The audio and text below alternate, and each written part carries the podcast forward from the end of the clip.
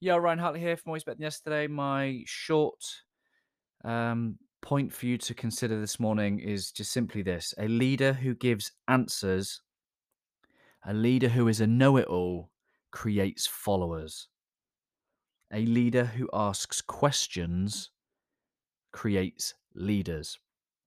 Now, I don't know what that kind of says to you, but I know that many, many leaders I've worked with, they feel like they need to be the ones who know it all, who have all the answers, and that a part of the value that they get to bring to other people is their knowledge, is their experience. But what happens when we are the no- most knowledgeable person on the team?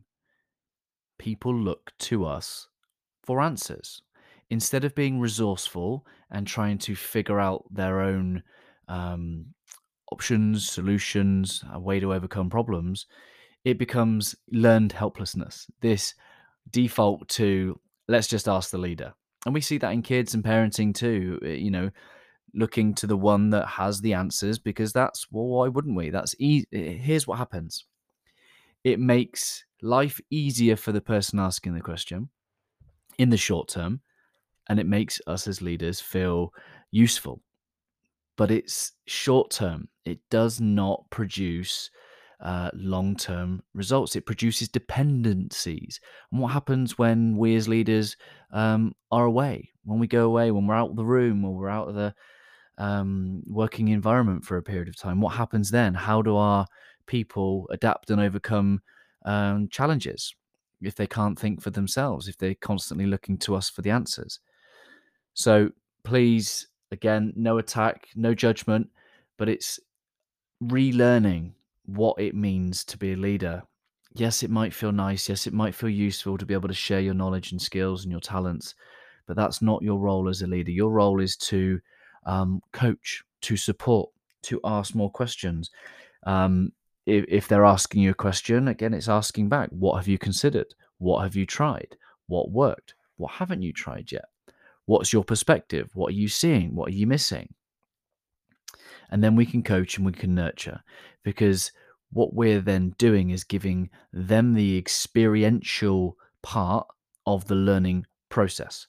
This is why it is a case of creating more leaders, because you're not telling them the answers. What you're doing is you're teaching them how to think, how to be critical, how to problem solve, how to find solutions.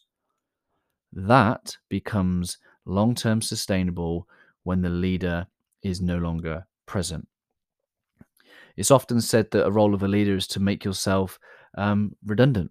Not quite literally, but a great sign of a leader is one that we don't even know that's there, that they are able to be out for some time, and yet the team can operate well and sustainably. That's not great for the ego, for us as leaders who want to feel significant, who want to look like we're adding value, who probably are sometimes put under pressure by the way that corporate organizations perceive what good leadership looks like.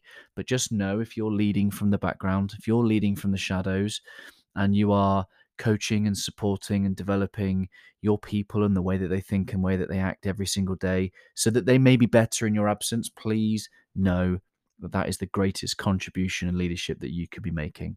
Let me encourage you, ask more questions, give less answers, and you will develop more leaders, my friend. Have a great day. Always love.